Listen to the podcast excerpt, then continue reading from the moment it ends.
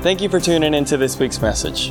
For more information about Connections Church, you can go to connectionschurch.church or follow us on Facebook and Instagram. Well, good morning again. And again, thank you for being a part of our time here at Connections Church this beautiful Sunday morning. And Yes, it is beautiful. You can hear the rain hitting the, the metal roof above. And I know for some of you that might be tempting to doze off and take a nap. Please don't do that. Uh, we want you to pay attention, get everything that God has for you. Uh, just want to say as well that I know some of you Panther fans in here were hoping that I would be preaching uh, on the text uh, out of John 11 35. And apparently, none of you know what that text is. It's the shortest verse in the Bible. Jesus wept. There you go. We're not going to be doing that text today, and it doesn't really matter what the Panthers do because hopefully you uh, are, are, taping that. If you're a big fan, you can watch it later. Uh, if you don't care about the Panthers, say amen. amen. Wow, that's why you're here, right?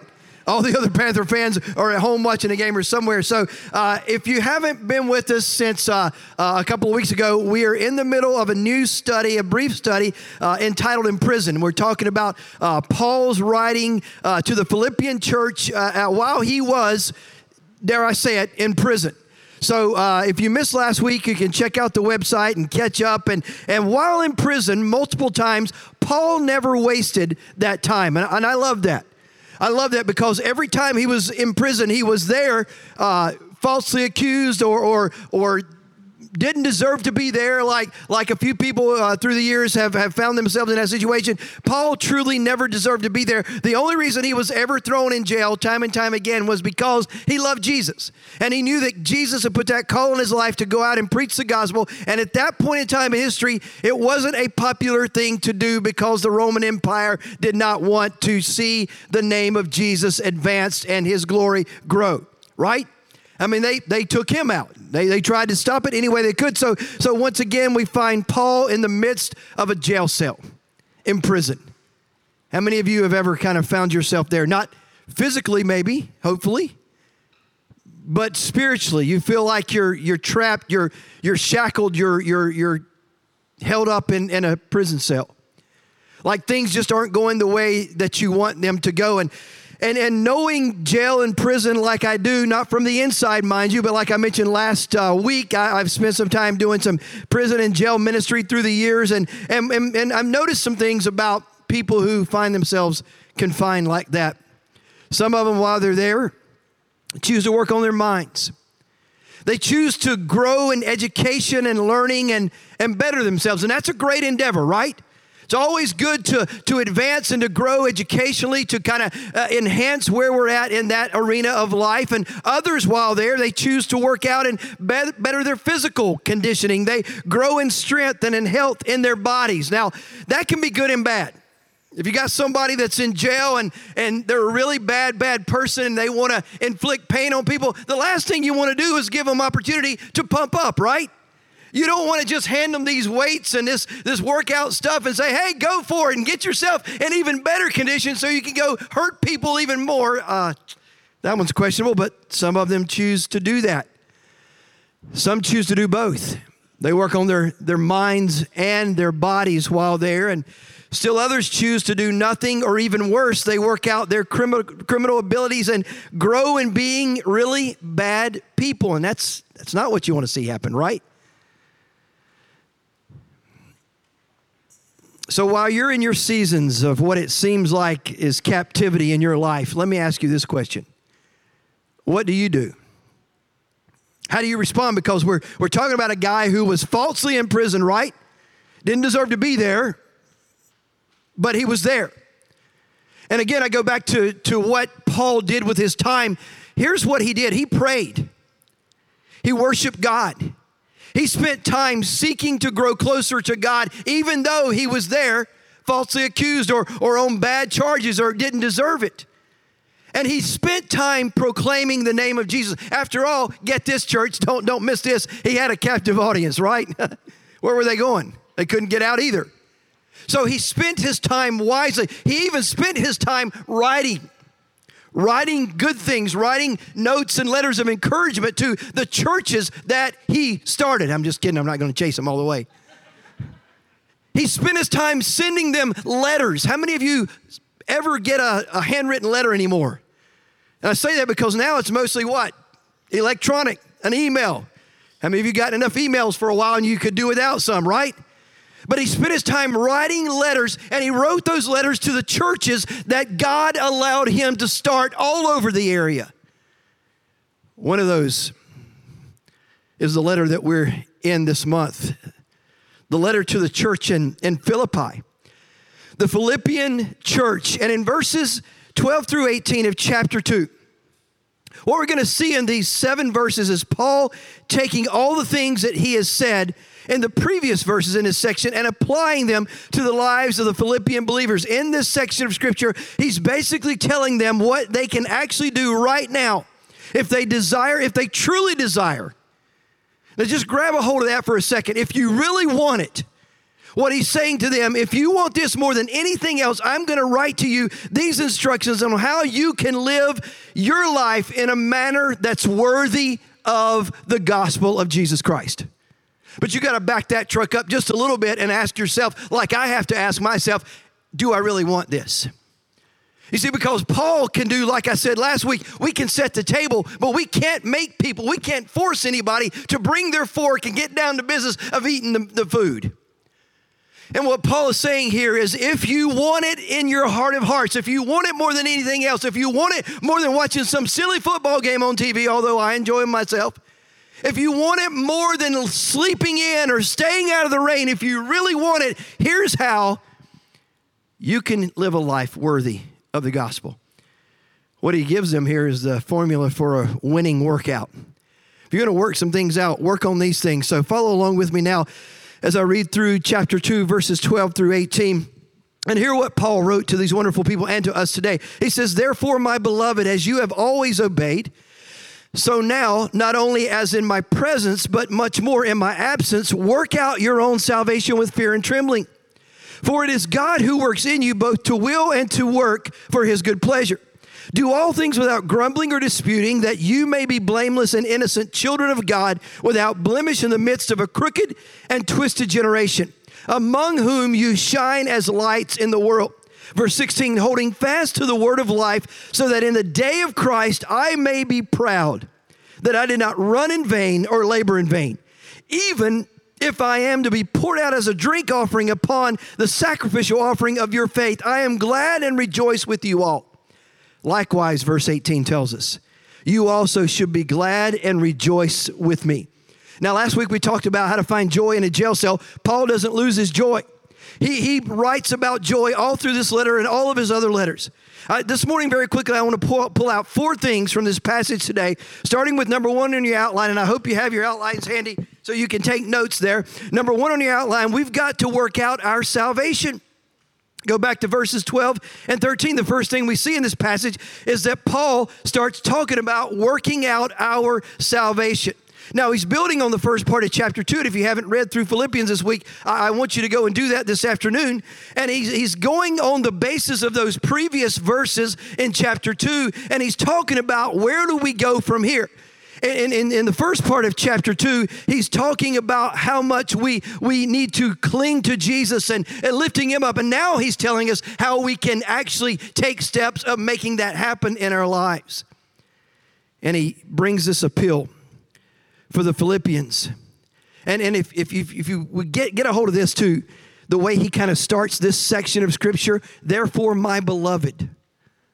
Did you notice that love right there that he has for, for them? It's like they're his kids. Every church that Paul birthed, it was like they are his children, and man, he loves them with everything that he's got, and he, he loves them enough to speak the truth to them, to encourage them. And building upon the first part of chapter two, here he goes down this path of saying, if you want to live it out in your life, here's how to do it. And what he tells them, first thing, is basically this you've got to work out your salvation with fear and trembling. Now, I hope that something pops up on your radar screen when we use that term work and salvation in the same sentence, because hopefully by now, every one of you who have been a part of this church at any time at all should know in your heart of hearts that works do not earn you salvation. Amen? We can't work our way into heaven. We can't do enough to earn getting to heaven. That, that salvation is what? It is a gift of God's grace bestowed unto us who desire it. We can't do anything ourselves to make that happen except say, Jesus, I want you and I need you. And so some of you, your little radars might be blipping there because you're Bible scholars, and I love that. You're digging in deep, and he's talking about, well, what's he talking about? Work and salvation in the same sense. Here's what he's talking about. Let me just get to the, to the heart of the point here. He's basically saying that you can't do enough to work your way into heaven. But once you've accepted Christ, once I have received Jesus Christ as my Savior and my Lord, then guess what I am expected to do? I am expected to go out into the highways and the hedges and compel people to come in. I am expected to go into all the world and preach the gospel. I am expected to love my neighbor as myself. I am expected to go out and be that workman for Jesus Christ and his great kingdom. That we don't just get saved and sit back in our easy chair and grab the remote and say, Well, whenever you're ready for me to come on home to heaven, then I'll be sitting here waiting on you, Lord. Come on, get me.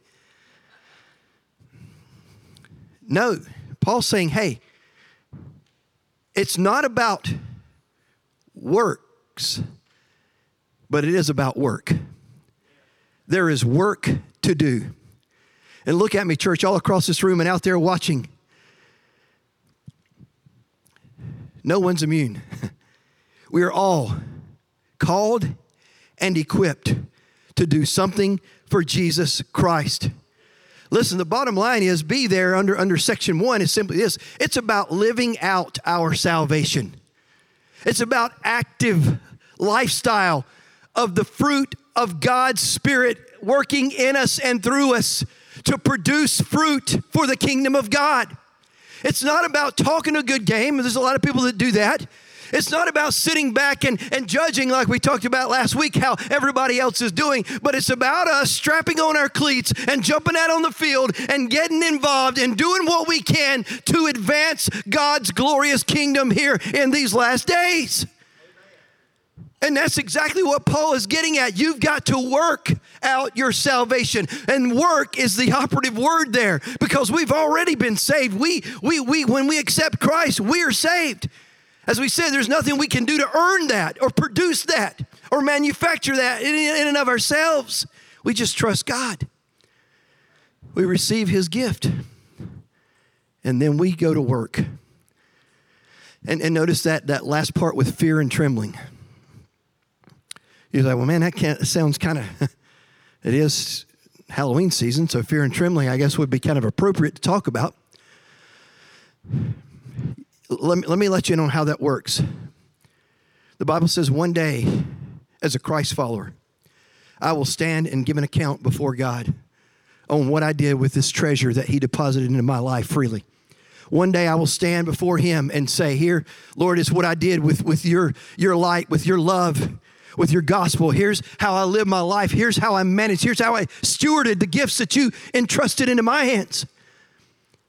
If that doesn't shake us to the core of who we are. But guess what? On top of that, as a minister of the gospel, I give even more of an account for what I've done with my life. How'd you like to be in those shoes? Well, you kind of are, so just jump on in here with me and understand that we're all ministers of the gospel. We're all ambassadors of the kingdom of God. And therefore, every one of us, every person who is saved, and even those who have not received Christ, will stand before the judgment seat of God one day and give an account for how we've lived our lives. So here, here's the question Should that bring a little fear and trembling? Should that cause us to sober up and live vigilantly and live expectantly and live diligently and live disciplined lives for our great King? Oh, guess what? He spared nothing of heaven to bring us into the family. And all he asks is that we surrender everything of who we are and who we'll ever be into his hands and give everything we've got. I don't want anything left in the tank when I stand before God. And that's exactly what Paul is emphasizing here to the Philippians and to us here this morning at Connections Church. Work out your salvation. Don't sit back on your rear end. Get up and go. Get up and give. Get up and live. Get up and give. Get up and serve. Get up and, and love. To advance God's great kingdom, work out your salvation. It's not works, but it's work. It's about living out the gospel of Jesus Christ. And secondly, we've got to work out our relationships. Does that kind of get your attention this morning? We've got to avoid dissension to reach the world in verses 14 through 16, first part of verse 16. In this section, Paul tells the Philippians that we just read just a few moments ago, they are to do all things without what? Two things without what? Grumbling or disputing. Now, one of the things we mentioned briefly last week is that there were apparently two ladies within the Philippian church that were having some sort of argument with each other. You remember us talking about that just briefly? And it got Paul's attention to the point that he listed their names in chapter 4 of Philippians. How would you like to be called on the carpet in the Bible for that, that kind of stuff? I mean, there's a lot of good things that I'd like to be noted for. There's a lot of bad things. I don't want to be noted for. I don't want to be called out because I'm stirring the pot. Because in today's vernacular, I'm, I'm creating drama, right? How many of you know save the drama for your mama because we don't want none here? And Paul called him on the carpet and he understood why it's so important. Because dissension within the church hurts the witness of the church. Paul's interest is in the unhindered advancement of the gospel to the ends of the earth. Let me ask you this question How many of you in this room have been in church for, say, more than, more than five years in your life? Hold them up, keep them up. Matter of fact, just stand to your feet. Not to embarrass anyone that hasn't. If you haven't, that's a okay. You're probably better off than this group standing right now. More than five years. That's a good majority of our, our group this morning. Turn around and high five somebody and say, You've made it this far. Now you can be seated. In that five years or more, how many of you have seen, been a part of, or heard about a church that split? Raise your hands. Stand back up if you've been a part of that. Good golly, Miss Molly, as someone used to say. That's just about everybody who stood up the first time. Turn around and high five your neighbor and say, Pray, Saint, pray. Then you can be seated. Now, let me ask you this. You've seen that, you've heard that, you've experienced that, some of you in this very room. Some of you shied away from church yourself as a Christ follower because of the drama that went on in said church or churches in your area that you knew about, that you were a part of. And this is exactly what Paul's talking about. Little things can become big things when they're not checked. Little things can grow into a wildfire when you aren't careful. And divisiveness is something the enemy loves to use to destroy churches, to bring them down, to divide and conquer. And what a sad testimony it is that probably 80% of the group in this room this morning has seen it, been a part of it, knew about something that happened in your area. Paul understood that very much so, and he's pleading with these folks do not let dissension enter into the church family. As the old theologian Barney Fife used to say, you've got to nip it. Nip it, nip it, nip it. Nip it in the bud. Cut it out. Why? Because if you don't, here's what happened Sister Susie and Sister Bertha. Thank God nobody names their kids Bertha anymore, right? I am speaking to the right group, right? None of you named uh, uh, uh uh, Bertha, oh my goodness. Okay, Sister Susie and Sister Jane. Any, okay, they get into a little squabble. And you know where these things start, don't you? Little petty differences, usually. Nine times out of ten is something small. And you know where all that comes from, don't you? Pride. I want to be right. You know, we don't listen you know, to, to hear what somebody's saying. We listen to conjure up the response that's going to make us look good because we don't know how to communicate with each other anymore. We're all behind the keyboard sending stuff out, keyboard warriors like we're somebody and know how to, how to speak to people. We don't.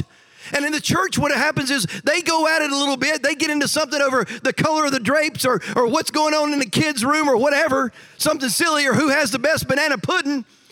And I'll be the judge of that. Just bring them to me and I'll settle that once and for all. Especially if you got some chocolate sprinkled on there. That, that's a whole other level. And so they get into it, and inevitably what happens is they want to get other people in on this, and you take my side. Did you did you not hear what she did to me? And, and all of a sudden, this little thing, if not checked and stopped, becomes a big thing. And what Paul is saying here is stop all of your quarreling, stop your arguing, stop the dissension. Get rid of the divisiveness. Hey, there are greater things at stake here. People's lives and eternities are hanging in the balance. And we are the glorious church of Jesus Christ and do not need to be squabbling over banana pudding. Come on, ladies. So he tells them that dissension within the church will destroy the witness of said church. And here's how that plays out. Hey, hey, neighbor, welcome to the neighborhood. You and your fine family attend church anywhere? No, well, I would love to invite you to come over to Connections Church in Belmont over on McAdenville Road on the frontage road. John Boy and Billy fans will know that one, excuse me. Connections Church, is that that church over by the drive in? Well, yes, it is. The old drive in that's out of business that we don't know why nobody's doing anything with, but yes, that's the church. It's right there. Yeah, I heard about that church. I heard two of the ushers got in a fight in the foyer. That did not happen, folks. This is all just, you know, just go with me here. Over who gets to count the money. If they treat each other like that, I, I, am not bringing my family to be a part of anything like that circus. Paul understood what quarrels and fighting and bickering and dissension does to the testimony of a body of believers. Can you, can you grab a hold of this with me? Everything that we do and say as representatives of God Kingdom and Connections Church reflects on those, those things. If you're out talking bad about your church, you better get your heart right. I'm going to tell you that right now because it's wrong. In no way, shape, or form is it close to being right. I don't care what you think you know, what you think your opinion is, or stuff. You better get your heart right. And nobody has been doing this stuff. Please understand that I know of. I haven't heard reports of any of this. But as Paul is warning this precious church, I want to warn us at Connections because we are a precious church as well. Dissension within the church hurts the witness of the church. And B, under section two, we are to shine. That's how Paul sums that part up. We are to shine as lights in a dark, dark world.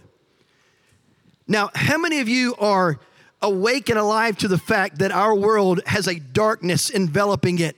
And I'm not talking about sunlight and nighttime. I'm not talking about day and night. I'm talking about a spiritual darkness that seems to be getting thicker and thicker as the days move forward. I heard just this week that one of the Democratic candidates, and I'm not a political guy, and yet I am a political guy because we're to raise that standard of righteousness in our nation as a people. One of those candidates is now pushing to have religious liberties and freedoms and tax exemption and all that stuff that churches now have removed from churches if they do not condone, condone sinful lifestyles. The darkness is getting thicker. The persecution is ramping up. Listen, it's about living by God's standards. Plain and simple. There's nothing else. And in these last days, it's going to get darker and darker. So look at me again just for a moment. How amazing the opportunity is for us to shine brighter and brighter. Because the light is always brighter when the darkness is thicker, right? You ever notice how that works? That the light is going to illuminate even more. So when we live as shining lights of God's glory in this dark world, we illuminate who He is to those desperately seeking a Savior. Paul implores them, please, please understand, you've got to work on your relationships. Now, now get, get this, I understand full well. Because you know what? I got some relationships too. I know that surprises you. You just think I go in a bubble all week and just show up here from a pod on Sunday mornings and whoop, preach it up. No, I got family, I got friends, I got neighbors.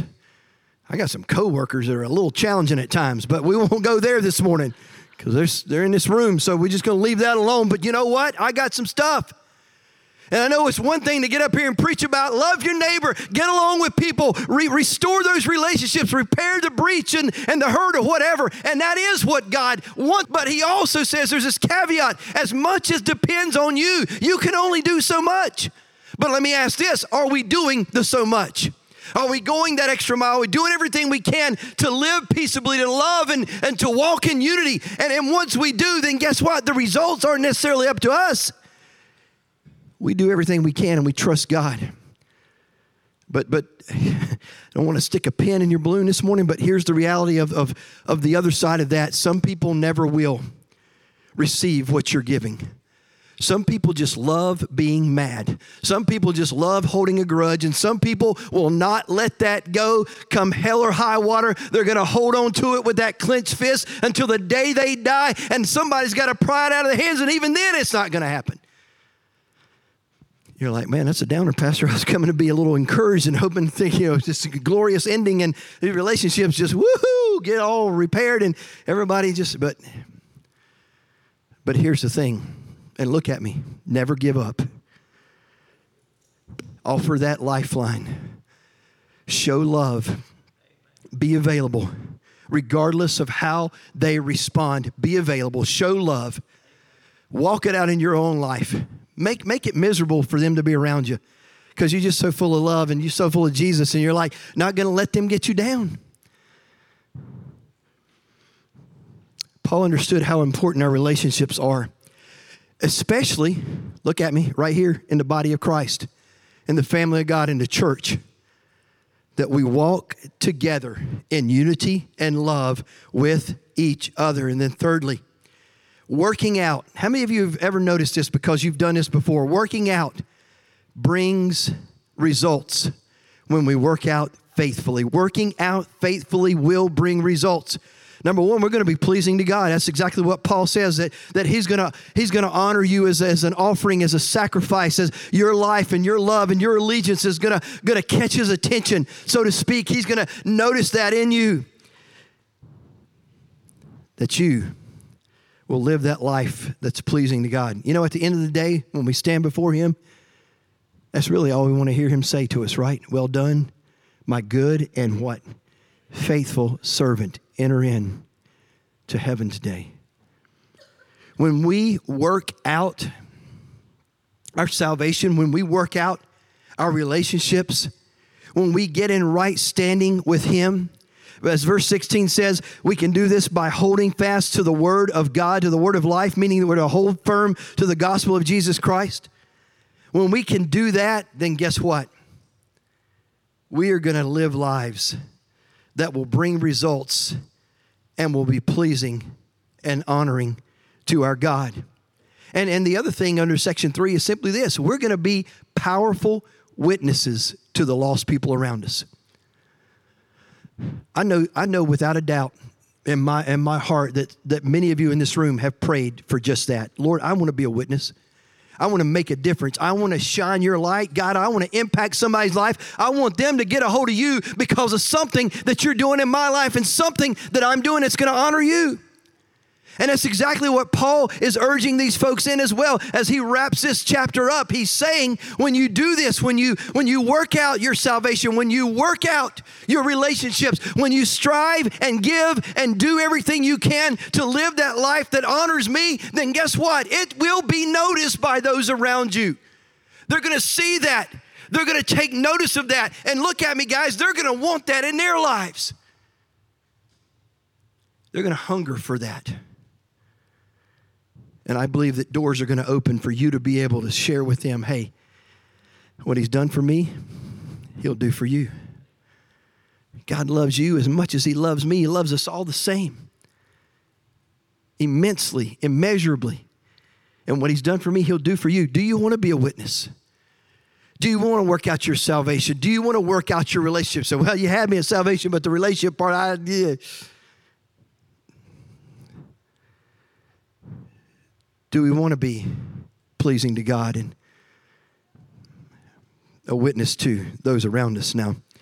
Some of you are saying, well, this is a pretty tall order of things, and I, you know, this is all kind of new to me, but last thing I want to give you on your outline is simply this.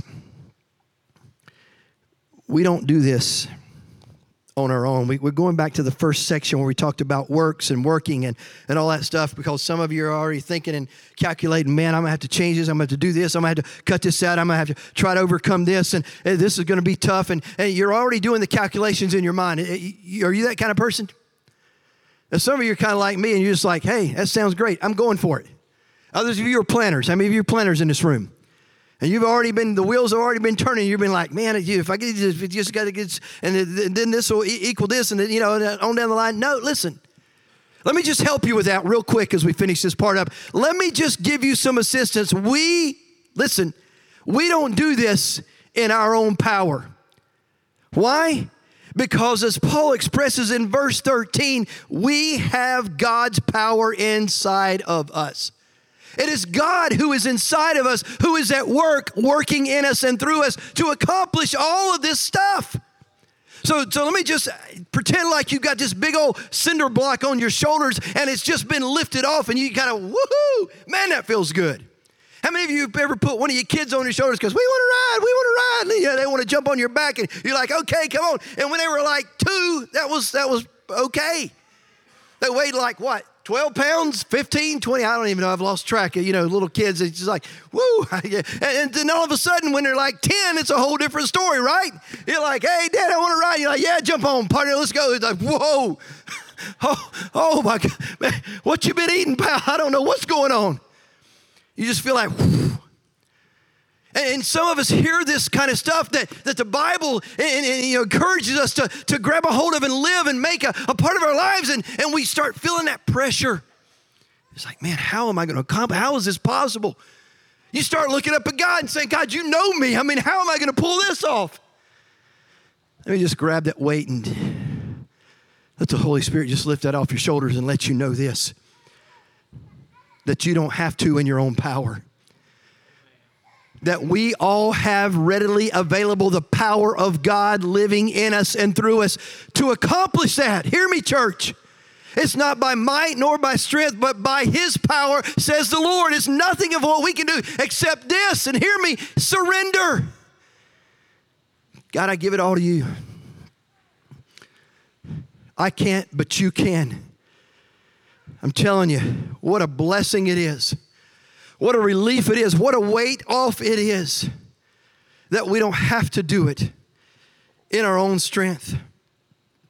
Again, verse 13 it is God who is at work within us for his own good pleasure and so this morning we can be confident that the work He's begun in us, He will carry it out to its completion in the day of Christ Jesus. And with Paul, we can rejoice over the prospect of laying it all down as an offering to God and living in a manner worthy of His high calling